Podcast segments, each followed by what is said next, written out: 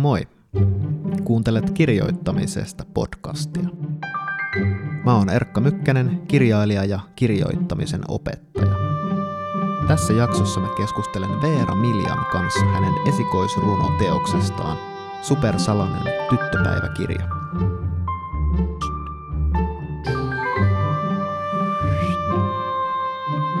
Tervetuloa Veera Milja on esiintyvä runoilija ja joogaopettaja. Hän on myös mun hyvä ystävä, jonka kanssa me tavattiin aikoinaan kotimaisen kirjallisuuden opinnoissa Helsingin yliopistolla. Me ollaan Veeran kanssa vuosien varrella kirjoitettu yhdessä ja kommentoitu toistemme tekstejä ja käyty tuntikausien kävelyillä puhumassa elämästä ja tietenkin kirjoittamisesta. Veera on ollut mun kirjoituskurssilla ja mä oon ollut Veeran joogatunneilla ja ollaanpa me kerran järjestetty yhdessä kirjoitus- ja joogaretriittikin. Ja nyt Veeran esikoisteos Supersalanen tyttöpäiväkirja on ilmestynyt.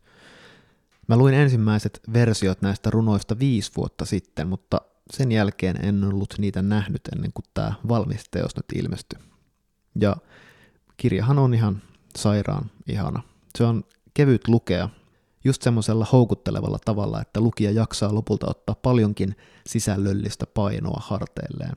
Veera hyödyntää runoissa puhekielistä päiväkirjatyyliä luodakseen esiteini-ikäisen tytön maailman, jossa oman elämänpiirin salaisuudet, valheet ja murheet rinnastuu VTC-iskuihin ja Irakin sotaan. Mä halusin kysyä Veeralta, että millainen tämä viisivuotinen prosessi ensimmäisistä luonnoksista valmiiseen teokseen oli. Miten hän löysi runojen kautta tarvittavan etäisyyden omiin kokemuksiin? Tai miten hän kirjallisuuden opiskelijana uskalsi luottaa omaan, ei äkkiseltään niin kuulilta tuntuvaan tyyliinsä? Entä millaista oli Tommi Parkon runoilijoiden sparrausryhmässä? Mikä on intuitiivisen kirjoittamisen ja editoinnin suhde? Kuinka tärkeää on päiväkirjakirjoittaminen ja muu niin sanotusti turha kirjoittaminen? Entä kirjoitetaanko me itse vai onko meidän tehtävä oikeastaan vain havaita, mitä meidän kautta kirjoittuu? Mikä on todellisuuden ja olemisen taustalla oleva pohjimmainen mysteeri? Ja lopulta, onko aikakoneen odota nolobiisi? Tämmöistä ei muuta kuin mennään asiaan.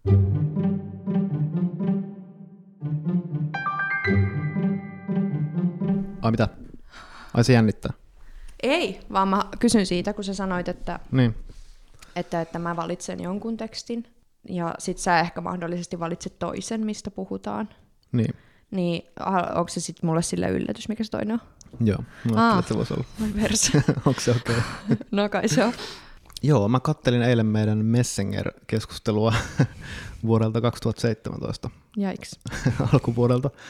Ja tota, siellä oli semmoinen PDF-tiedosto, jonka olit lähettänyt mulle, Mm. jossa oli ää, runoja. Sä olit ää, antanut mulle vähän aikaisemmin mun ää, silloisesta romaanikässäristä palautetta, ja sitten mä sain antaa palautetta sun runoista, ja siitä on nyt viisi vuotta. Ja, ja tota, tänään on sun kirjan julkkarit, Super Mm. Salaisen tyttöpäiväkirjan, niin mitäs tässä välissä on tapahtunut? No, ajattelinkin, että muistatkohan sä edes, muistatkohan sä edes tota, koska just ää, tänä aamulla mietin sitä, että itse asiassa varmaan aika harva niistä teksteistä on oikeasti enää tässä kokoelmassa. Mutta just silloin muistelisin, että noin viisi vuotta sitten olin aika hiljattain aloittanut tämän jonkinlaisen kokoelman kirjoittamisen. Tai ehkä ei se ollut silloin vielä edes kokoelma, vaan mä olin osallistumassa JHRKn kilpailuun ehkä muistaakseni, ja siihen keräsin näitä tekstejä. Mm. Ja sulta pyysin silloin palautetta siihen pieneen nivaskaan niitä tekstejä, jotka sitten myöhemmin alkoi muotoutua vähän laajemmaksi kokonaisuudeksi. Ja muutama vuosi sitten menin Tommi Parkon pyörittämään semmoiseen sparrausryhmään Turkuun, joka on siis tämmöinen vuoden kestävä aika intensiivinen äm, ryhmä, jossa kommentoidaan pienellä viiden hengen porukalla runokäsikirjoituksia. Tämä oli kaikille siis esikoiskokoelma ja oikeastaan sen vuoden aikana sitten ihan vaan aika semmoisella raalla työllä lähdin työstämään niistä alustavista ideoista sitä kokoelmaa. Tota, kerro siitä, kun sä rupesit kirjoittamaan niitä ekoja tekstejä. Mitä, mitä sulla niin kuin silloin tavallaan mitä sulla oli silloin mielessä? Mitä sä halusit tehdä? Kun mä vähän vilkuilin nyt niitä, niin musta siellä oli, niin kuin sanoit, että sitä on kehkeytynyt ihan tavallaan oma niin kuin jotenkin tarkempi, syvempi, niin kuin jalostunut näkemys, mutta siellä on kuitenkin paljon sitä samaa ydintä, mm. niin kuin jotain tiettyä, no vaikka just tyttöydestä ja jotenkin niin kuin, niin no kerro, kerro niin kuin, että mitä sä silloin rupesit kirjoittaa ja niin kuin, vähän hahmottaa sitä matkaa niin kuin siitä mm. eteenpäin. Siis äh, kumpa muistaisin vähän paremmin, mitä mä oon silloin ihan ensimmäisten tekstien kohdalla ajatellut, mutta varmasti se on liittynyt mulla jollain tavalla tietysti omaan elämään ja mun omaan lapsuuteen ja, ja sen hahmottamiseen kirjoittamalla.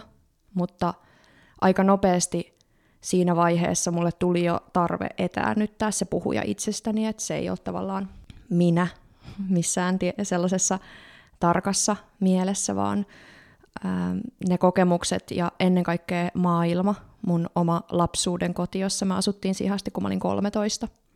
Se lapsuuden koti, talo, josta oli mun mielestä silloin kauheata muuttaa pois. Ja se piha ja se koko ympäristö ja maailma oli oikeastaan sellainen, josta käsin mä jollain tavalla kirjoitin koko tämän teoksen. Mä en koskaan oikeastaan lähtenyt sieltä. Ja kaikki, mitä mä myöhemmin lisäsin tähän teokseen, niin aina tuli siihen maailmaan. Ja ehkä se puhuja oli joku sellainen kauhean olennainen asia myös tässä, että sit jossain vaiheessa mä aloin enemmän ja enemmän tutustua siihen puhujaan ja mä niin monta vuotta kirjoitin en vaan tähän teokseen, vaan myös lavarunoja hmm. ikään kuin sen saman puhujan äänellä.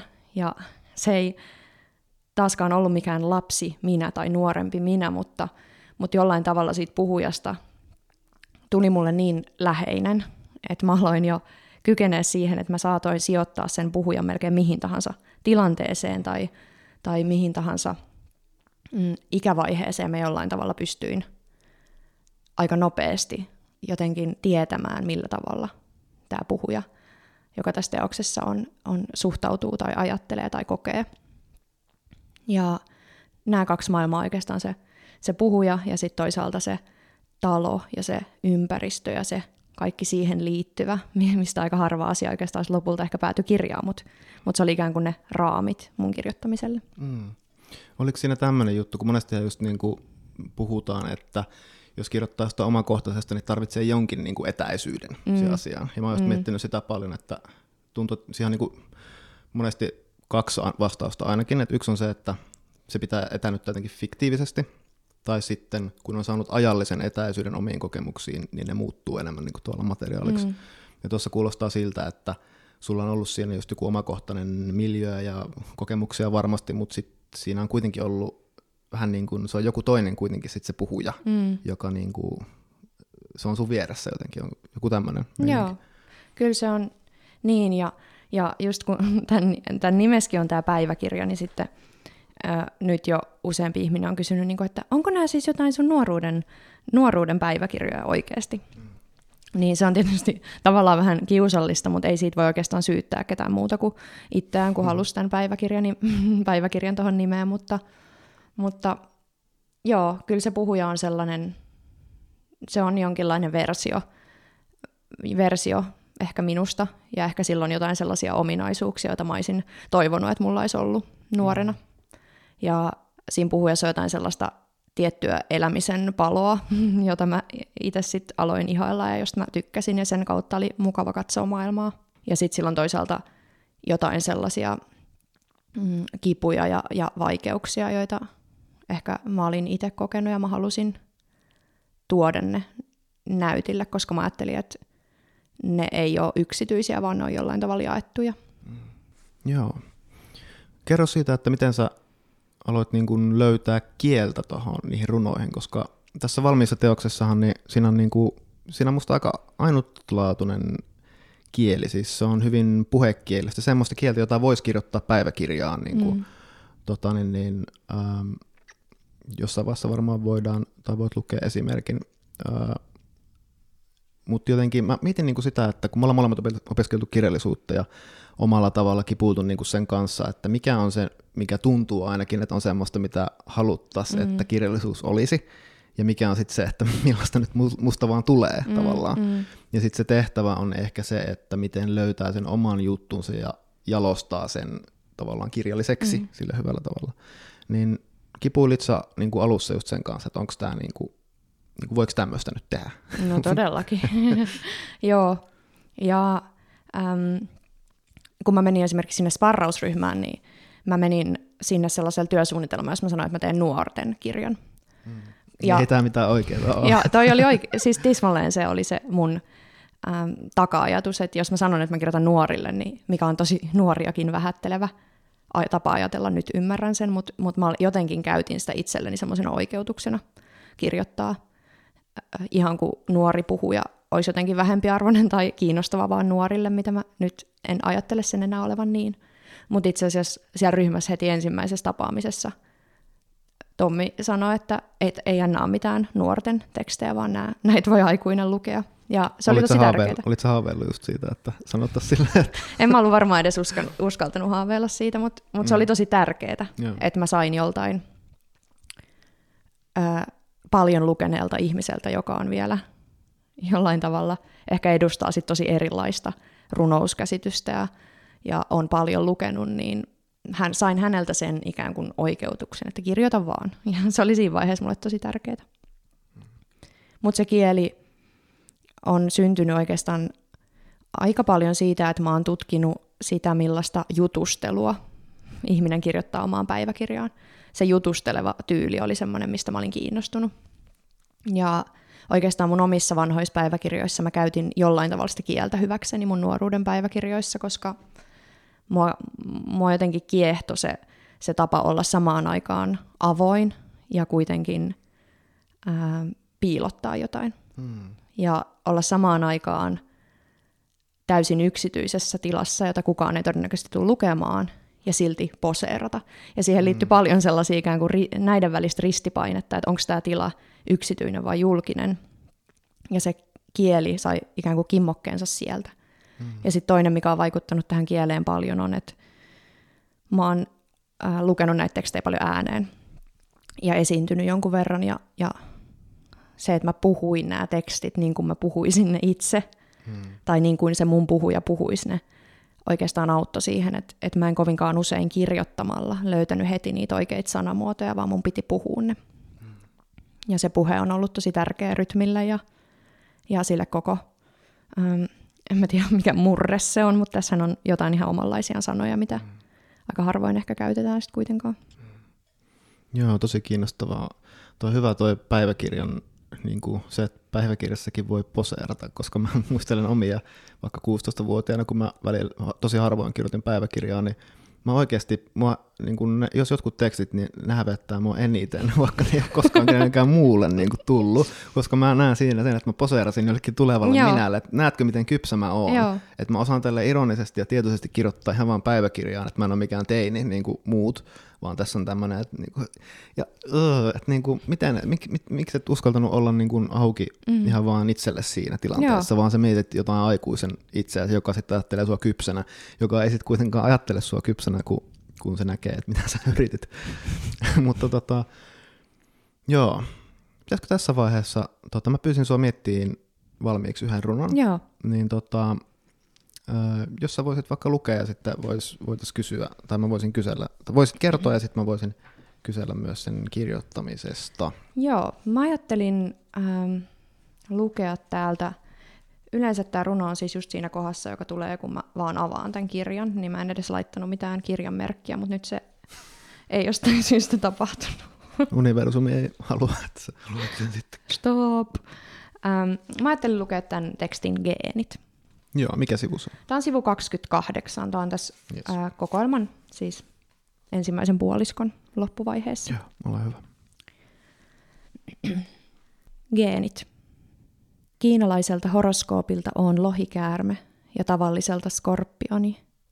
On onnekkain kuviteltavissa oleva olento, joka on tuomittu pitkään raivoon ja tiettyyn kohtalokkuuteen. Mut mun nouseva jousimies tuo huonoon luonteeseen luontevaa reippautta. Reippautta avata ulkooven ja huutaa, terve! Terve, kun kaksi polven alle ulottuviin hameisiin pukeutunutta naista seisoo rappusella. Terve, kuin sukulaistätejä, joista tiedän, ettei niitä oo. Terve, kun toinen sanoo, että voisin saada isän ja ikuisen elämän, että voisin saada laakeet niityt, joilla poimisin kaikenlaisia kukkia koriin, vaikka ekat tuhat vuotta, pelkästään sitä, sylin täyteen, muidenkin sylit, ikuiset sylit ja helteiset päivät, että voisin saada helteiset päivät ja kylkiluista häkin, johon ryömisin yöksi suojaan. Mä en tiedä ikuisuudesta, kun en ole varma mistään, en ees siitä, miten saisin kulumaan nämä erämaat. Iltapäivät, joina olohuoneen ikkunoihin itkee. Se on skorpion, jonka myrkky pistää. Se sanoo, kiitos ja moikka. Ja kaiken aikaa mulla on ollut latvoissa purkkaa ja silmät.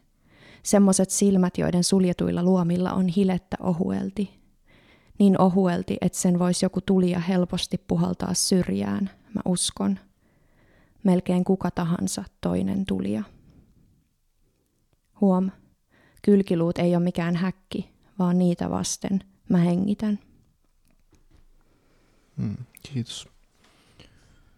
Mulla tulee tuosta tosta lopetuksesta mieleen tota, niin, niin, kaksi asiaa. Ähm, se, että mä muistan, että silloin, silloin kun me puhuttiin, niin kuin ainoa tavallaan ns. kriittinen huomio, jonka mä muistan, joskus silloin kun me puhuttiin niistä ihan ekoista äh, sun runoista, niin, mä mietin, niin kuin mä sanoin jotenkin silleen, että et mun mielestä niissä lo, runojen lopussa oli sulla niinku liikaa tarvetta ikään kuin selittää tai jotenkin vetää yhteen joku, Joo, joku mäkin runo. muistan tämän. Joo, ja sitten, Jäänyt kauhea trauma, vieläkin en osaa lopettaa runoja. joo, ei mut kun se oli musta tässä kokoelmassa niin ilahduttavaa, että joko sitä ei ole, tai jos se on, niin se on tosi hyvä se loppujuttu tavallaan. Mm. Että se tuo siihen jotain lisää, eikä ikään kuin yritä selittää ö, jotain, joka ei ehkä vielä ollut siinä runossa tai, tai jotenkin. Ja toinen juttu, mikä tässä huom, kylkiluut ei ole mikään häkki, vaan niitä vasten mä hengitän, niin se on tosi hieno ja tuntuu, että se on sellainen juttu, joka toistuu tässä koke- kokoelmassa, eli että ikään kuin halutaan sanoa vähän niin kuin nuorelle itselle, että se joku käsitys maailmasta, jonka sä oot oppinut, niin, Mm. mm. niin kuin se ei ole totta. Mm. Joo. Ja siinä on, siinä on semmoista hyvää julistavuutta, joka ei tunnu niin kuin saarnaavuudelta, vaan semmoiselta, että tämä on tärkeää, niin kuin sun pitää oppia. Että Mm. Kerro tästä, mitä sä haluaisit kertoa tästä runosta? Miten, miten tämä syntyi? No mä valitsin tämän runon siksi, kun sä pyysit mua etukäteen valitsemaan jonkun runon, että tämä oli yksi niistä, joista mä ensinnäkin muistin, miten tämä syntyi. Ja sitten musta tuntui, että, että ehkä mä vaikutan vähän älykkäämmältä, koska tähän liittyy monia hyviä juttuja tähän runon syntyyn. No, Kerro. tota, nyt- voi olla, että tämä on iso antikliimaksi sitä, mitä mä kerron. Nyt häristäkää korvia. niin Joo. Veera on nyt älykäs. No, ää, mä kuuntelin, ää, no ensinnäkin tämä liittyy tässä kokoelmassa osastoon, jonka nimi on Kenenkäs tyttöjä. Ja se liittyy mulle sellaiseen muistoon, että kun mä kävelin välillä meidän omakotitaloalueen Espoossa, niin sitten joku saattoi pihalta kysyä, että kenenkäs tyttöjä sitä ollaan. Ja mä olin aina ihan hämmentynyt, että mitä siihen pitäisi vastata. Eli mä en niinku tiennyt, että, että vastaaks mä mun jommankumman vanhemman nimen, ja mitä jos ei se tunne mun vanhempia. Ja siitä tuli hirveä sitten semmoinen niin kuin eksistentiaalinen kriisi, että mitäs tähän nyt sitten vastataan. Ja sitten tämä koko osasto on tavallaan vähän niin kuin mun päässä erilaisia yrityksiä vastata tähän, että et kenenkä sitä ollaan. Ja, ja tässä runossa, jonka nimi on geenit, ei oikeastaan ole sit kyse sit kuitenkaan niistä geeneistä, mutta äm, mä halusin kuvata tässä osastossa ja tässä runossa jotain, ja ylipäätään tässä kokoelmassa mulle tärkeää kokemusta, joka on ollut se lapsesta asti, että jollain tavalla se semmoinen huntu sen välillä, mitä on, ja sitten jonkin mysteerin välillä, mitä mä en voi koskaan ymmärtää, on aina tuntunut tosi ohuelta mun omassa elämässä. Eli, eli jollain tavalla on aina ollut se, mitä mä näen ja koen, ja sitten mä oon aistinut, että on jotain muuta. Ja muutama viittaus tässä runossa liittyy sellaisiin asioihin, mutta ehkä ennen kaikkea, kun tässä tulee nämä, no ehkä nämä jotain lestadiolaisia tai jotain nämä tädit, jotka tulee ovelle soittaa avikelloa ja kertomaan, kertomaan siitä ää, ikuisesta elämästä, niin sellainen johtava ajatus, joka mulla oli tässä kirjoittaessa, oli äh, peräisin Anni Sinnemäen runosta, tai se antoi semmoisen kimmokkeen. Mä en tiedä, ootko lukenut Anni Sinnemäen runokokoelmaa Aleksis Kivenkatu? Joo, joskus silloin, kun se tuli 2010 Joo. tienoilla. Joo. Ja siellä on semmoinen tosi pitkä runo kuin sen omasta isästä. Tai tulkitsen, että se on aika tämmöinen äh, henkilökohtainen. Ja se runo päättyy jotenkin niin, että en ole koskaan tuntenut kaipausta Jumalaa kohtaan, koska isä on aina rakastanut minua. Ja ehkä se kosketti mua silloin ja koskettaa yhä, koska mun kokemus oli niin erilainen. Ja, tai mä en ollut varma siitä. Ja äm, se kaipuu ehkä oli jotain sellaista, mitä mä halusin kuvata tässä kokoelmassa. Ja noi, noihin täteihin, jotka tulee ovelle, mä sain inspiraation, kun mä kuuntelin yhtä podcastia ja sitten siinä ää, sen podcastin juontaja kertoi, että se oli kerran sit pyytänyt tällaiset Jehovan todistajat sisälle ja kysynyt, että, että mitä sä tekisit sillä ikuisella elämällä, niin kun, että sä oot siellä paratiisissa ensimmäinen päivä ja mitä sä rupeat tekemään. Ja sitten se oli vastannut, että no mä poimisin kukkia. Ja sitten se oli ollut, että niin kuin kuinka kauan. ja tavallaan se, jollain tavalla se, ää, ne ajattelun rajat tuntui tulevan siinä vastaan. Jollain tavalla. ja se kiehtoi mua ja jäi mun mieleen pyörimään ja mä halusin sitten varastaa sen. Ja sitten toinen, ehkä se kertoo siitä hunnun tai verhon ohuudesta on sitten toi loppu, jossa noilla suljetuilla luomillaan hilettä ohuelti, niin se ää, sai sit muotonsa siitä, kun joogatraditiossa tunnetaan tällainen vertaus tai ää, kuva siitä, että kellen ne joogan opetukset voi ikään kuin olla toimivia. Että toisilla on jo niin kirkkaat silmät, että ne ei tarvii niitä. Ja toisten silmillä on niin paksulti tomua, että ne ei voisi koskaan nähdä niitä. Ja sitten on se pieni joukko ihmisiä, joilla on tosi ohuesti tomua silmillä. Ja ne on se joukko, jolle voidaan jollain tavalla puhua tai opettaa jotain. Ja se tuntui mulle tärkeältä. Ja joo, tämä oli semmoinen runo, johon paljon sitä ää, jonkunlaista toispuoleisen tai tuonpuoleisen kaipuuta tuli ää, upotettua. Joo, hyvä. Kiitos, tyhjentävää.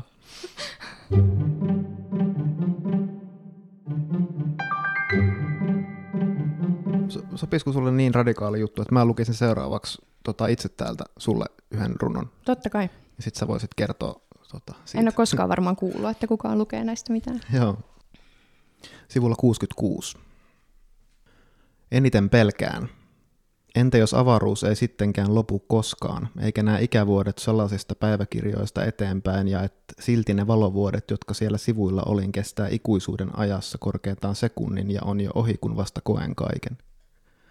Mä pelkään, ettei asioita koskaan ollutkaan olemassa, että Jumala piirsi jotenkin nopeasti, vahingossa tai ajatuksissaan kuulla kärkikynällä sen ympyrän kartan reunaan, meidän paikan, läikäytti ympyrälle kahvia ja sit se katosi. Liukeni vaan, romahti, se kaikki arkinen, me malttamattomat tytöt. Kiviraput lenkkitossujen alla ja valkoiset koirankarvat vasten nahkasohvaa, marketin markkahinnat, se loppuvuosi 01, kun kaiken hinta piti alkaa jakaa kuudella, sekin miten mä kärsin. Matka kyntien halki seiskaluokan mutaa kynsien alla ja pitkin poskien purppuraihoa, kaikki kuumat ja märät kyyneleet, kun pelasin Miina Haravaa ja väistelin omia valheitani, kun aina lopulta räjähdin. Kaikessa hiljaisuudessa se hevonen vietiin autolla pois ja mä toivoin, viekää se johonkin kivaan paikkaan, niille ikuisille niityille. Wow, kiitos. Aika hauskaa, että tässä sattuu olemaan toi ikuiset niityt. Niinpä. Tällainen hyvä pari. Niinpä. Tätä ei ollut suunniteltu. Tämä on tämmöinen proosa, proosarunomöykky. Mitä sä tästä kertoisit? Um, no, tämä on varmaan yksi sellaisia tekstejä, jotka on aika pitkälti syntynyt vähän sellaisessa harjoituskirjoittamisen tilanteessa.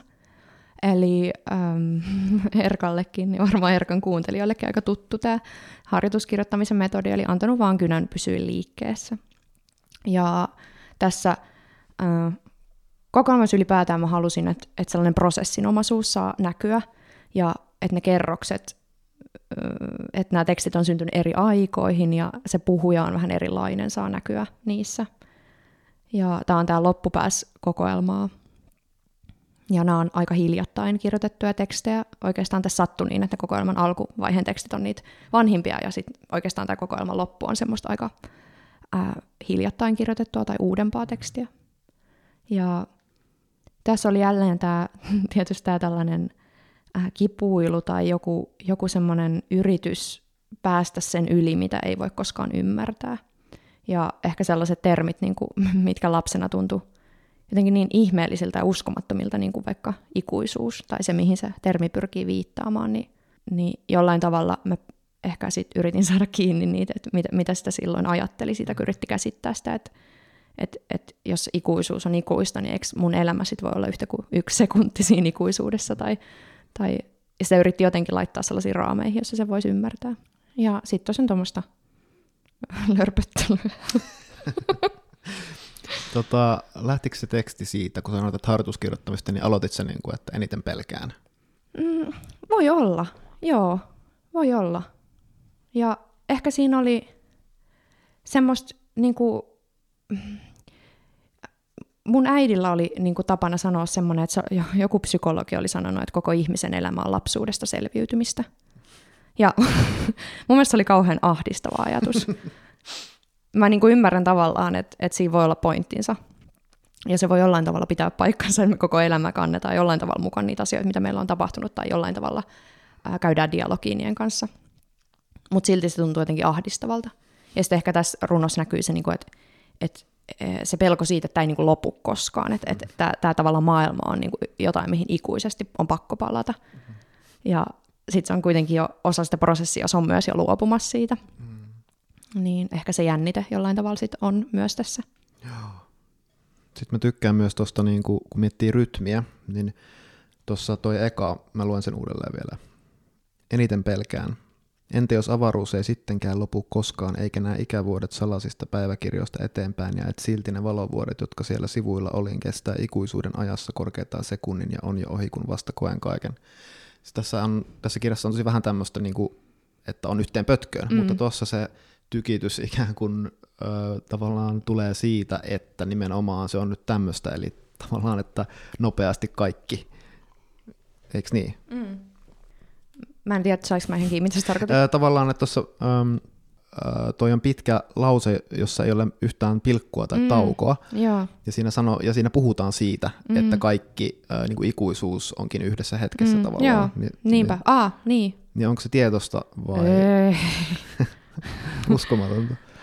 Tavallaan, että toi lause on jo ohi äh, vasta kun sen pystyy kokemaan mm. tavallaan. Siis Joo. kestää ikuisen ajassa korkean Joo, siis tietoista, on totta kai. niin. Just näin mä sen ajattelin. mä en voi tullut mielenkään, että se ei olisi. Mutta joo, siis se on ollut, se on toiminut sulle mm. intuitiivisesti. Joo, ja siis ylipäätään mä oon sellainen kirjoittaja, että mä kirjoitan mitä niin kuin sattuu, ja sitten mä myöhemmin tavallaan vasta palaan niihin, ja ne tekstit useimmiten musta tuntuu aivan vierailta. Mm. että ihan kun mä en olisi koskaan koskaan ollut se, joka kirjoittaa ne. Mm. Varsinkin jos teksti on syntynyt tällä jotenkin vähän sille alitajunnasta tai jotain. Niin... Mm.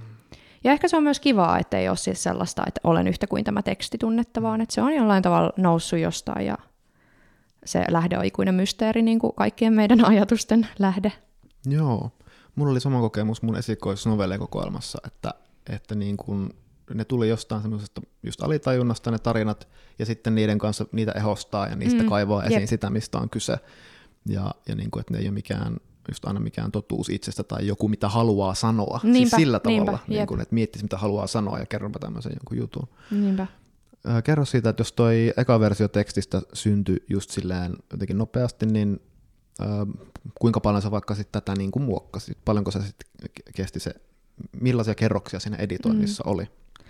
No niin kuin eniten editointia tämän, varsinkin, tämän, varsinkin tämän kirjan niin kuin loppupuolelta tehtiin just ää, sit vasta oikeastaan Tammen kustannustoimittaja Ant, Antti Bärin kanssa ja mm, et, et varmaan mä editoin vasta siinä vaiheessa oikeastaan sit esimerkiksi tätä tekstiä vähän enemmän. Ja se loppuvaiheen editointi tai sen oikeastaan sen kustannustoimitusprosessin editointi mun omalta osalta oli jonkun verran myös sitä, että mä pyrin vähän sitomaan lankoja yhteen. Et koska tämä on aika tällaista tekstimassaltaan runsasta ja, ja täällä on aika tällaista niin kuin, ehkä paikoin tämä kieli on vähän tämmöistä runsasta ja, ja, ja siellä on paljon erilaisia ikään kuin ohimeneviä vaikutelmia ja kuvia, niin mä pyrin tuomaan niin lukijaa takas välillä siihen, että siellä on jotain tuttua, että mm. siellä toistuu joku kuva, mm. joka on jo nähty aiemmin. Mm. Niin esimerkiksi tässä tekstissä ää, oli sellaista, että siinä tuli se hevonen, jos tuli tietynlainen niin kuin toistuva motiivi tässä teoksessa, joka ei oikeastaan aiemmin ollut sellainen, että se toistui vaan siinä yhdessä ensimmäisen, ensimmäisen osaston tekstissä. Ja pyrin jotenkin äh, tuomaan niin kuin lukijaa takas aina välillä. Joo, siis tuo on tosi tärkeää, että alkaa löytää niitä toistuvia juttuja, että hei, tossa on jotain, ja se voi ruokkia sitä kokonaisuutta tavallaan, että hei, mähän voin käyttää Joo, tätä. Joo. Ja sitten alkaakin muodostua yhteyksiä tekstien välillä, ja siitä ehkä tulee se kokonaisuudellisuus. Kyllä, ja joo. vielä jalostuu se oma sanottava jotenkin niiden toistuvien juttujen kautta. Kyllä, ja mä halusin, että kokoelma jollain tavalla siinäkin mielessä just sen sellaisen henkilökohtaisen arkiston tai sen sillä leikkimisen kautta ikään kuin kuvastaisi sitä, että, että että me ihmiset aina muistetaan niitä samoja asioita, ikään kuin ne aina mm. palaa ne samat asiat ja samat asiat ja samat asiat, ja siihen on ehkä tullut joku uusi kerros, mitä me ollaan nähty aiemmin, mutta periaatteessa ne ajatukset on usein aika samoja. Niin, siis että on sen lapsuuden kanssa selviytymistä. Koko elämä. Koko elämä. Mm, mutta toi, oli, toi on paljon jalostuneempi ja kauniimpi näkökulma asiaan, että ne on u, niin kuin tavallaan kerrostuneesti uudesta näkökulmasta. Mm, Ollaan kyllä. tekemisissä niiden meidän mm juttujen kanssa. Joo. Joo, no tuohon ehkä liittyy, ehkä sä vähän vastasitkin jo, mutta mä muistan myös, että joskus sä niin kuin vuosia sitten tuskailit sen kanssa, että sä et niin kuin tiedä, että sä et osaa ymmärrä rakenteita, että miten mm. teoksella olisi niin kuin rakenne, mm. Että sä et jotenkin hahmota sitä sillä tavalla. Ja tässä on tosi musta semmoinen luonteva, orgaaninen, toimiva, ilmava, kevyt ää, rakenne. Niin miten sä sitten miten sä sitten siinä onnistuit? Oliko se jotenkin sitä, että sä vaan niin kuin, sulla oli vähän niin kuin pinttynyt käsitys siitä, että millainen, millainen rakenne mm. pitäisi olla, ää, vai niin? Kerro. No, äm, ei mulla tohonkaan hirveän selvää vastausta, mutta ehkä mulle tuli semmoinen olo, että, että jossain vaiheessa sitä tekoprosessia, tosiaan se ajatus siitä, että onko mä tämä tekijä, oli mulle vähän semmoinen hämärä, ja mä pyrin alkaa kuuntelemaan sellaisella herkällä korvalla näitä itse tekstejä, jotka oli jo olemassa. Ja oikeastaan musta tuntuu, että, että ne tekstit alkoi ehdottaa mulle, mihin seuraavaksi mennään ja mitä seuraavaksi tapahtuu. Että mm. mulla ei missään vaiheessa ollut kauhean selkeät kuvaa, siitä mä en tehnyt mitään kaavioa tai mitään semmoista siitä rakenteesta, että mm. Just kun mä olin siellä sparrausryhmässä, niin siellä toki me tehtiin osasto kerrallaan tätä kokoelmaa, eli me palautettiin kerran kuussa osasto, mikä on oikeasti aika paljon silleen, joka kuukausi kokonainen osasto. Ja siellä alkoi tietysti se rakenne jollain tavalla hahmottuu, mutta sitten mä vaan annoin niiden tekstien myös näyttää mulle sitä rakennetta ja isohko muutos tapahtui sitten vielä aika loppuvaiheessa tässä sit kustannustoimitusprosessissa, kun me poistettiin kokonaan yksi osasto tästä.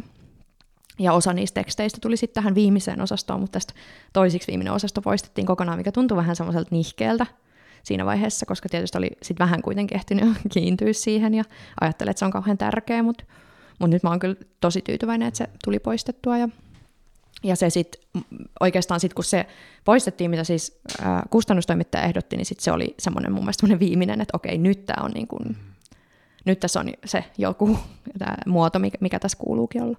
Joo, oliko se niin kuin, että niissä teksteissä oli jotain hyvää, mutta ne raskautti kokonaisuutta vai jotenkin? Joo, ja ne oli vähän sellaisia niin kuin, jotenkin ankea ja kaunasen olosia tekstejä ehkä sitten kuitenkin. et ehkä mä ajattelin, että, että tässä niin kuin, tässä kokoelmassa on kuitenkin sellaista niin kuin elämäniloa vähän liikaa, että tähän pitäisi tuoda myös jotain semmoista niin kuin, äm, uskottavaa vakavuutta, vaikka tot, niin kuin varmaan on myös sitä vakavuutta, mutta silti mä olin ajatellut, että eihän nyt tämmöistä voi olla. Mm. Että, että äh, on niin kuin näin vilpitön, niin sitten kun poisti sen yhden kokoelman osasta, jos mä yritin jotenkin poseerata jotain tai vähän yritin niin kuin, äh, olla jotain muuta tai tuoda siihen jotain muuta, niin kun sen poisti, niin se olikin ehkä sitten se ratkaisu. Mutta en mä todellakaan osaa siis rakenteista mitään niin kuin gradun tekeminen oli ihan helvettiä, just kun ei niinku hahmottanut kolmen sivun jälkeen, mitä tapahtuu. Ja, tota, no nyt kun mä oon vähän alkanut kirjoittaa, kirjoittaa uutta jonkinlaista kokonaisuutta, niin siinä mä oon vähän niinku hahmotellut semmoista rakennetta. Mutta... Joo, ja siis äh, se kuulosti tosi hyvältä, että sä katsot, mitä siellä jo on. Mm. Että et tavallaan, että ei just ajatella, että rakenteen mitä tulee ulkopuolelta mm. jotenkin. Mä ajattelen niin, että rakenteen voi, se rakenne voi tulla just tuommoisessa alkuvaiheessa ulkopuolelta, jolloin se toimii niin kuin rakennustelineenä tai sellaisena, niin kuin, että about tähän muotoihin nyt lapetaan niin kuin tätä Joo. multaa tavallaan, ja sitten ne otetaan pois tota, ne, no, vert, nämä vertaukset aina kaatuu, mutta siis tota, ne, ne, niin, eli että se mm. voi niinku auttaa sinua eteenpäin, mutta se ei tarvitse jumittua Joo. siihen. Ja mä muistan, että Tommi on käyttänyt tuota samaa rakennustelineet metaforaa, eli, eli että jotain siinä kokoelmassa voi olla ikään kuin just niinä telineinä, ja sitten pitää osata luopua niistä siinä vaiheessa, kun niitä ei enää tarvii. Mm. Ja se oli kyllä mulle aika tärkeä itse asiassa ajatus, mm. että sitten jossain vaiheessa voi alkaa poistaa niitä asioita, joita ei tarvita, että se rakennus pysyy kasassa. Joo. Kerro vähän vielä tuosta Tommin, Tommi Parkon sparrausryhmästä. Tommi Parkko on siis runoilija ja kirjoittamisopettaja, tehnyt runouden kirjoittamisen oppaita ja hän on monta vuotta vetänyt tämmöistä ää, niin kuin porukkaa, jossa on sitten onko viisi tyyppiä ja mm. vuoden ajan sanoit ja, ja tota, kirjoitetaan ja kommentoidaan. Oliko hyvä juttu, suositteletko? Mm, no, mulle se oli hyvä se tuli mulle oikeaan vaiheeseen ja, ja sen tarjoama rakenne ja deadlineit ja semmoinen pakko tehdä oli mulle tosi tarpeellista. Mä en oikeastaan usko, että mä olisin äh, saanut tätä kirjaa kirjoitettua ilman sitä ryhmää tai jotain vasta- vastaavanlaista ähm, yh- niin kuin yhteisöllistä tapaa tavallaan viedä sitä tekstiä eteenpäin. Ja meillä oli hyvä porukka, me oltiin kaikki, meitä oli viisi, me oltiin kaikki aika erilaisia kirjoittajia – ja tietysti kun me oltiin vuosi yhdessä ja melkeinpä joka kuukausi oli se noin seitsemän tuntia siellä tota, pölysessä huoneessa istuttiin ja ku, ku vuoden tota, ää, kommentoi niitä samoja tekstejä. Et meillä oli aina vähän niin kuin se pääopponoija, joka sit vastaa siitä palautteannosta, mutta silti se vuoro alkoi napsahtaa kohdalle aika usein, sitten lukee uudestaan ja uudestaan uudestaan sitä jonkun tekstiä, niin kyllähän siinä alkoi vähän niin kuin tympääntyä ää, niihin toisten teksteihin ja omaansa. Ja Siis ihan varmasti tämä tunne oli niin kuin molemminpuolinen, niin kehtaan sanoa näin. Mutta kaiken kaikkiaan se oli tosi, tosi tärkeä äm, tapa mulle myös, ei vaan kirjoittajana, vaan myös lukijana kehittymiseen. Eli musta tuntuu, että mä kehityin tosi paljon lukijana sen vuoden aikana, koska mun piti uudestaan ja uudestaan just lukea niitä samoja tekstejä ja silti löytää sieltä jotain – ja mulla on ehkä tapana lukea vähän sille silmäilen tai vähän mm. ohimennen. Mm. Ja sitten kun tajus, että no, tämä on nyt neljäs kerta, kun mä annan palautetta tästä tekstistä, että mä en voi enää vaan silmästä. Että se, mitä mä silmäilemällä sain irti, on jo niin kuin sanottu. Ja sitten täytyy vaan jaksaa lukea. Ja sitten toisaalta ryhmä, joka luki jatkuvasti mun tekstiä ja, ja antoi siitä välillä kriittistä palautetta, niin sitten taas opetti mulle myös siitä, että miten mä huomioon lukijaa ja kuljetan tavallaan lukijaa mukana mun tekstissä. Että se lukija on mulle jotenkin tärkeä sitten kuitenkin kirjoittajana. Joo, tuossa tuli kaksi tosi olennaista juttua. Jotenkin se, että miten tärkeää on kehittyä lukijana. Mm. Niin kuin, se on kirjoittajana kehittymistä. Ja toinenkin, jut, toinenkin juttu, joka liittyy lukijaan, eli että lukijaa pitää jotenkin, niin kuin, kun se joillekin tuntuu niin käsittämättömältä se, että, että just että vaikka kuljettaa lukijaa mm. mukana. Että sun pitää niin kuin nähdä, että se ei ole vaan sitä, että sä jotenkin jotain ilmaiset ja sitten niin kuin maailman pitää jotenkin sitten löytää se, vaan että sun pitää tajuta, että ihminen tulee ihan niin kuin, sitä ei kiinnosta yhtään se, mitä sä niin kuin teet, ja se tulee silleen laiskasti just silmäille lukemaan, ja sen pitäisi heti jotenkin niin kuin saada jostain kiinni, mm, ja kyllä. vähän niin kuin, että mikä tämä meininki on, mm. ja sitä pitää haastaa, mutta sitä pitää kuitenkin aika paljon niin kuin palvella, ja, ja niin kuin, että, joo. Mm, kyllä, ja toi oli semmoinen mun mielestä herkullinen asia kirjoittaessa, että kun tämä aika varhaisessa vaiheessa mä annoin tälle tämän työnimen Supersalainen tyttöpäiväkirja, mikä sitten jäikin tämän nimeksi, mutta kun mä jotenkin aloin hahmottaa sitä sen päiväkirjan kautta, ehkä päästä, päästääkseni itseni siitä paineesta, että mikä tämä tekstilaji on. Mm. Eli tavallaan mulle ei ollut semmoinen tunne, että mä haluan kirjoittaa niin kuin puhtaasti runokokoelmaa, mm. vaan mä halusin jotenkin vapauttaa itseni siitä painolastista, että nyt täytyy kirjoittaa runoja isolla R. Ja se päiväkirja antoi mulle ikään kuin vapauden mm. sen tekstilajin kanssa. Ja sitten toi lukija, ähm, no mä en muista mitä mun piti sanoa siitä lukijasta, mutta joo. Lukija on tärkeä. Lukija on tärkeä. Mutta joo, mulle tuli vielä semmoinen juttu mieleen, että, että, että mä oon jotenkin aina vähän kyseenalaistanut sitä, että onko mä niinku kirjoittaja siinä mielessä, että mulla ei ole esimerkiksi ollut semmoista niinku mitään eläimellistä pakonomasta tarvetta kirjoittaa. tai mä oon saattanut olla tosi pitkiäkin aikoja kirjoittamatta. Ja mä niinku tykkään siitä ja se on ollut mulle tärkeää, mutta se ei ole sillä tavalla, tiedätkö, mun niinku elämä. Mm. niin mä oon välillä vähän kyseenalaistanut sitä, että no onko sitten oikeutta nyt lähteä tämmöisellä pohjalla ylipäätään tonne kirjalliselle kentälle. ja tota, mutta sitten mä oon jollain tavalla tajunnut sen oman kirjoittajuuden just ehkä myös näiden päiväkirjojen kautta, että kun mä katsoin mun vanhoja päiväkirjoja, niin mä olin siis ihan hirveästi lapsena ja nuorena kirjoittanut kuvitteellisia kirjeitä. Eli mä olin vaikka kuvitellut jonkun tapahtuman, miten mä toivoin tapahtuvan. Ja sitten mä olin kirjoittanut kirjeen sieltä jollekin mun ystävälle.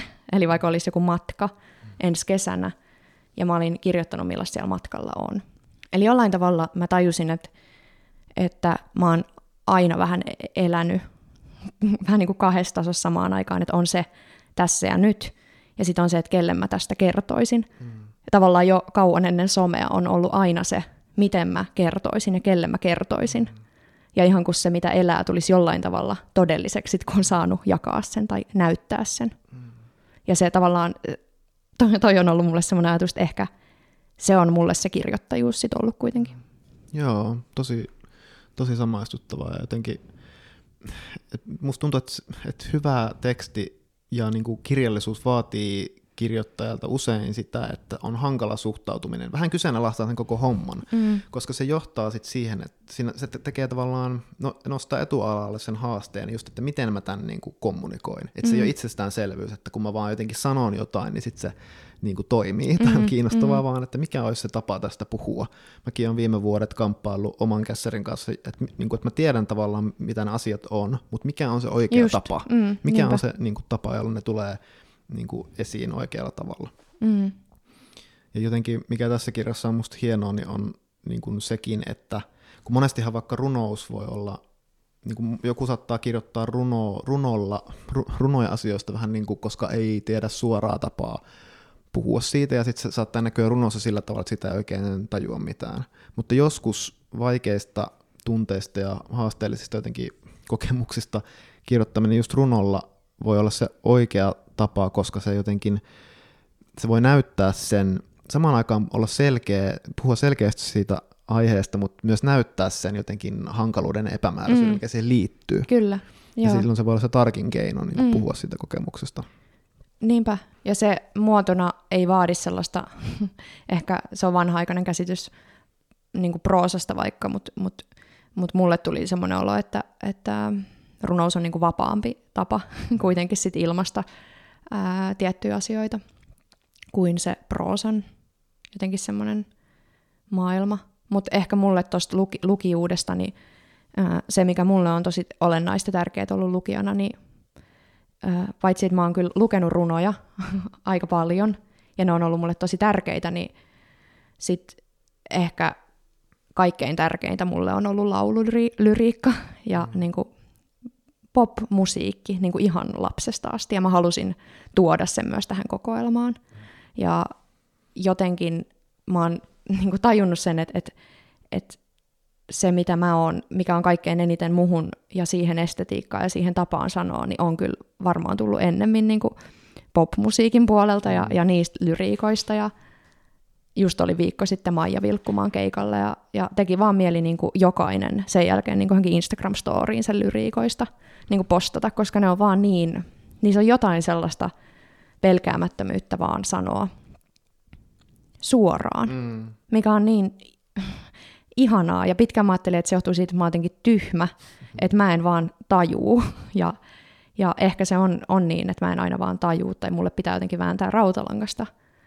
Mutta se tuntui niin ihanalta kuunnella niitä kappaleita, joissa ne asiat jotenkin sanotaan niin kuin ne on. Mm. Ja ne ei silti ole niin kuin merkitysköyhiä tai latteita tai litteitä, vaan ne on jotenkin tosi täynnä. Mm. Joo. Mä olin eilen autossa ja tuli taas joku semmoinen, varmaan just joku Juha Tapion kappale tai semmoinen, mä silleen, hitto kun mä nyt muista nyt, että mikä se oli, mutta just, että kertosäkeä se sanotaan tosi suoraan vaan, että miten joku asia on, ja se on vaan niin, niin kuin hyvin sanottu, ja, ja, ja että se tavallaan se, kappale ja se musiikki tavallaan suojelee ja sitä se kantaa. Sitä, niin kuin, se on tavallaan siinä niin kuin, tavallaan kehy, ne kehykset, että jos sen siirtäisi A4 paperille sen kertoisi sellaisena. Niin Oliko se, se tykkään susta niin, että halkeen? Ei, mutta jo sekin on loistoa. Mutta niin, että jos ton, vaikka ton siirtäisi A4 niin kuin mm. itsenäisenä, mm. niin ei se tekisi vaikutusta oikeastaan kehenkään, mutta, mutta niin kuin sit siinä kontekstissa se toimii. Mutta tämä sun kirjahan alkaa siis äh, tämmöisellä vähän niin kuin esipuheomaisella siis supersalainen CD. Tässä on 11 kappaletta, Joo. on vähän niin kuin tämän kirjan soundtrack. Tässä on Hector yhtenä iltana, Neon kakkosen tässä talossa, Aikakone odota, tulee Madonnaa, Enia, Celine Dionia ja Suvi Virsi ja Maija Vilkkumaata myös, niin onko nämä niin kuin, tässä on siis kokoelmassa, lainataan näitä biisiä mm. jonkin verran, mutta kerro vielä tuosta, että onko tämä tämmöinen, kun tässä on, kirjassa on myös jotain semmoista niin kuin intiimiyttä, joka liittyy semmoiseen vähän kuin asioita, joita joku voi pitää nolona, niin tässä mm. sitten on silleen, että se tuot tavallaan esille, että tämä on tärkeää. Niin kuin, että tämä on nyt se meininki, että nämä on itse asiassa parhaat biisit, niin kuin Hektoria ja Aikakonetta ja Joo. boom. Ja ylipäätään kun tämä mm, niin kuin sijoittuu siihen ikävaiheeseen tavallaan ää, lapsuuden ja teinien välissä. Ja itselläni mulle siinä oli siihen ikävaiheeseen liittyy monia semmoisia kokemuksia, tai vähän sen jälkeisiin ikävuosiin, että mä aloin tajuta, että jotkut asiat, mistä mä pidin hirveästi, oli noloja. Mä otan esimerkiksi nyt yön. Mä siis rakastin yön musiikkia varhaisteiniässä ja, ja se, mä olin paljon aina auton matkustajana, kun autossa kuunneltiin yön cd ja ne, ne liittyy mulle tosi, niin mulle liittyy tosi paljon muistoja ja, ja ne oli hirveän tärkeitä mulle. Ja sitten mä muistan sen hetken, kun mä aloin tajuta, että hetkinen, tämä itse asiassa, tämä itse asiassa olekaan nyt ok. Ja tämä jollain tavalla tekee musta must jotain sellaista, mitä mä en ehkä sit haluaisi olla. Ja ehkä se semmoinen, toi ristipaine sellaisen niin kuin tietynlaisen populaariuden kanssa, minkä parissa on itse kasvanut. Tosi populaarien asioiden. Meillä kuunneltiin Radionovaa ja, ja tiedätkö, sitten mä menin yliopistoon ja siellä oli ihmisiä, joilla oli kuunneltu sit jotain tota, ei tullut kenenkään klassisen muusikon nimeä mieleen, mutta tämä on just se ongelma, mutta, mutta, mutta ikään kuin se populaarius oli jotain, mitä mä varsinkin yliopistoon mennessäni opin häpeämään itsessäni. Ja se, että mulla ei ollut sellaista äh, korkeakoulutettua taustaa. Ja äh, ehkä se on yhä sellaista, mikä, mikä joskus jotenkin tuntuu häpeälliseltä. Mutta sitten tämä en mä tiedä, ehkä mä oon väsynyt sit vaan enää nyt tässä ikävaiheessa taas on jo väsynyt sit taas häpeä tai ajattelee, että, että asiat olisi jotenkin mm, noloja tai merkitysköyhiä, niin sitten mä otin tähän tällaisia biisejä. Mä kyllä olin vielä viimeisessä vaiheessa, kun tämä oli jo niinku, ähm, o, tavallaan oikolukuvaiheessa, niin mä olin vielä sillä, että pitäisikö tämä kuitenkin ottaa pois tämä CD. Onko se vähän nolla? Onko tämä, no just näillä sanoilla. Onko tämä kuitenkin nolla? Varmaan lukee sähköpostissa näillä sanoilla. Mm. Mutta sitten kustannustoimittaja rohkaisi, että ei, että kun tämä on just hyvä. Ja no, mä ajattelin, että tämä on suurin piirtein sen pituinen soittolista, mikä menee tällainen kirjan lukemiseen. Mm-hmm. Eli jos haluaa kuunnella tätä taustalla. Ja sitten tässä on myös sellaisia kappaleita, missä, mitkä jollain tavalla on ehkä tullut esiin tässä teoksessa. Onko muuten Spotifyssa tämä tämmöinen lista?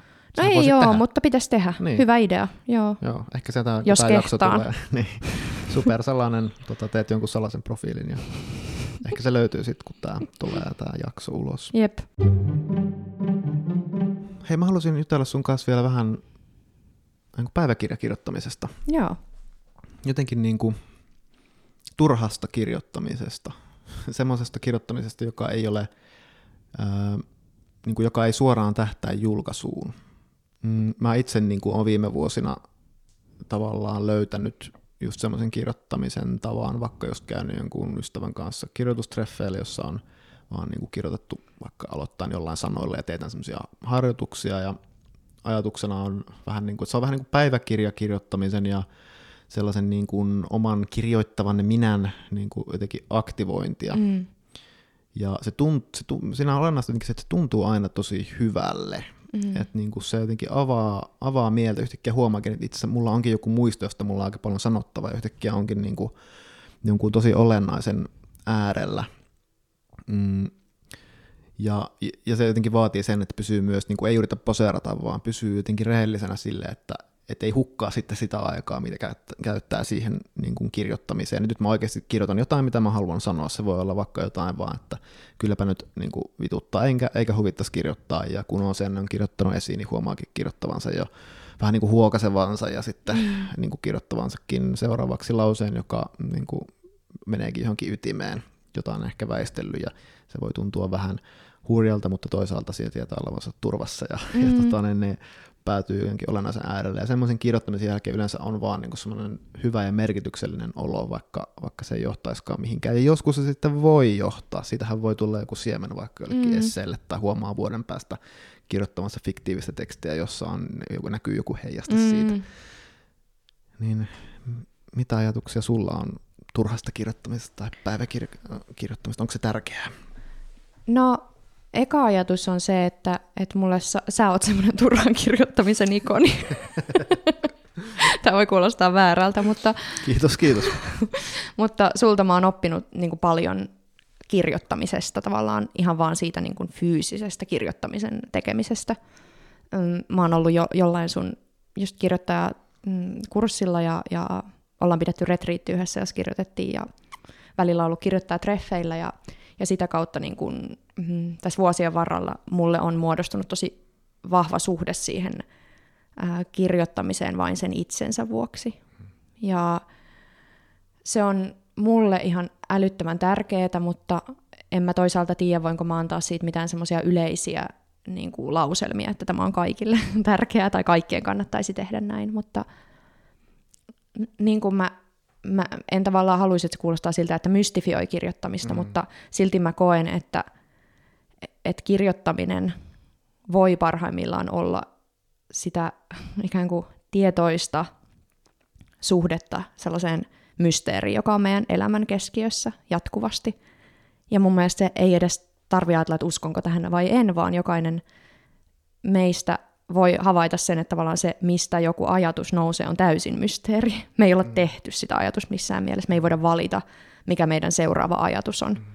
Me ei oikeastaan voida valita, mitä me kirjoitetaan, koska siinä vaiheessa, kun me kirjoitetaan, se, se on jo noussut jostain, tai siinä vaiheessa, kun me valitaan se, se on jo kaikista niistä lukemattomista ja loputtomista vaihtoehdoista ollut se asia, joka on noussut ikään kuin kuplana sen mm-hmm. tietoisuuden lammen pintaan. Niin me voidaan vaan huomata se, mitä me niin. ajatellaan niin. jotenkin. Niin. Ja se on niin kuin mulle sitä. Ja se on myös terve, tervehdyttänyt mun suhdetta kirjoittamiseen just siinä mielessä, että tämä on jotain, mikä nyt kulkee mun kautta tähän paperille. Ja, ja se ei niin kuin ole mikään merkki mun ihmisarvosta, onko tämä hyvä vai huono, mitä mä kirjoitan. Mm. Se ei ole yhtä kuin minä, se on jotain, mikä nousee sieltä jostain ihmeellisestä, tuntemattomasta paikasta. Ja joo, sen takia turhakirjoittaminen on mulle tärkeää. Mä kyllä vähän vähemmän kirjoitan nykyään päiväkirjaa, mutta mm. kyllä mä pyrin säännöllisesti kirjoittaa sellaisia, sanotaan 25 minuutin mm. sessioita, että kynä ei saa pysähtyä. Ja aika harvoin mä käytän niitä mihinkään, tai esimerkiksi tallennan niitä, mä saatan polttaa ne välillä. meillä oli ton Elsa Töllin kanssa pidettiin semmoinen retriitti syksyllä, jos meillä kuului semmoinen äh, rutiini, että me joka aamu kirjoitettiin aamusivut ja sitten meillä oli semmoinen rituaali, että me poltettiin ne takassa. Ja tota, se oli tosi vapauttavaa itse asiassa. Mä aina, jos mä aina vitsailtiin, että sinne meni taas yksi mestariteos, kun heitti, heitti liekkeihin ja sitten seuraavana aamuna oli taas uusi. Mm. Mutta joo, se on, se on sellainen kyllä, missä sä oot mun mielestä ollut tärkeä suunnannäyttäjä ihmisille, että, että tämä kirjoittaminen itsessään on jotain, mitä pitää rakastaa, ei vaan se kirjoittamisen lopputuote. Mm. Jos haluaa kirjoittaa, niin mun mielestä kirjoittaminen pitää olla jollain tavalla miellyttävää tai sitä pitää haluta tehdä, mm. Riippumatta siitä, mihin se mahdollisesti johtaa.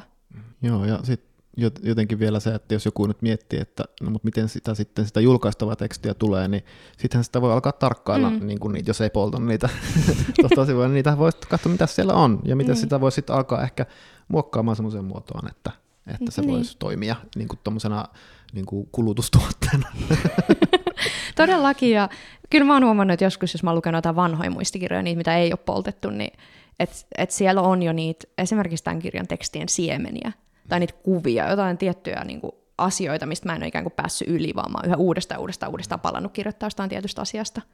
Niin ehkä semmoiset on esimerkiksi, ää, mulle itselleni ollut merkki siitä, että jos tämä asia nousee mulle uudestaan ja uudestaan ja uudestaan, niin tässä on jotain, mitä mä haluan saada sanottua. Mulle tulee mieleen se, kun Petri Tammino on jossain kirjoistaan sanonut sen, että, että kaikissa teksteissä se yrittää kuvata sitä samaa, kun se ää, joskus lapsena tulee tukkamärkänä ää, uimahallista ja kulkee, ja ikään kuin se tunne, mikä on silloin, kun kulkee jossain hiukset märkänä ja, ja kevätillassa, ja, ja, ja, ja ikään kuin aina palaa uudestaan, uudestaan, uudestaan, vaan eri reittejä kuvaa sitä samaa. Ja voi olla, että ei mennyt ollenkaan näin, mutta Ja että hän ei koskaan onnistu siinä, mutta kirjoittaminen on niin kuin sitä niin, lähestyy yrit, sitä yrittämistä. eri kulmista, vaan lähestyy sitä jotain samaa. Ja mä koin, että, että mä niin kuin pystyin ymmärtämään, mistä, mistä siinä puhuttiin. Millä mielin sä menet kohti seuraavaa tota, niin, niin, mahdollista teosta? Sehän on hassu ajatus, että, että tota, pitäisi kirjoittaa kun toinen, se on aina joku oletus, että no milloin seuraava. Mm. Siis, jos on sanonut jonkun asian, niin milloin sä sanot sun seuraavan asian? Että, Niin, just Kustantamon väältä tuli, kun oli semmoinen esikoiskirjailijoiden ilta viime viikolla, niin tuli semmoinen vinkki, että, että paras tapa päästä yli tästä ekasta kirjasta ja siitä, mitä nyt ihmiset siitä ajattelee, on vaan alkaa kirjoittaa en, niin kuin jotain enemmän ja lisää. Niin musta se tuntuu tavallaan järkevältä ohjelta. Et, et, ähm, mä oon alkanut nyt vähän, niin kuin mulla mul on tavallaan äh, ajatuksia siitä, mit- mitä mä haluaisin kirjoittaa seuraavaksi ja mä en niin kuin, tiedä sitä tekstilajia, että mikä se tulee olemaan, mutta mä tavallaan tiedän, mikä se aihe ja maailma, että se on taas se maailma. Mä oon jotenkin se maailma edellä ja mulla on aika selkeä mielessä se maailma ja sen erilaiset nurkkaukset, mutta mä en oikeastaan tiedä vielä, mikä on tekstilaji tai mitä siellä tapahtuu. hauskaa. Mutta sitä ennen julkkarit tänä iltana. Joo, Pidetään hauskaa. Kiitos kun tulit. kiitos Erkka. Kiitos Veera vierailusta ja sinulle vielä kuulia tiedoksi, että tällä välin Veera on kuin onkin saanut luotua Spotifyhin soittolistan nimeltä Supersalainen CD. Sen voi ottaa siis kuunteluun, kun lukee Veeran Supersalasta tyttöpäiväkirjaa.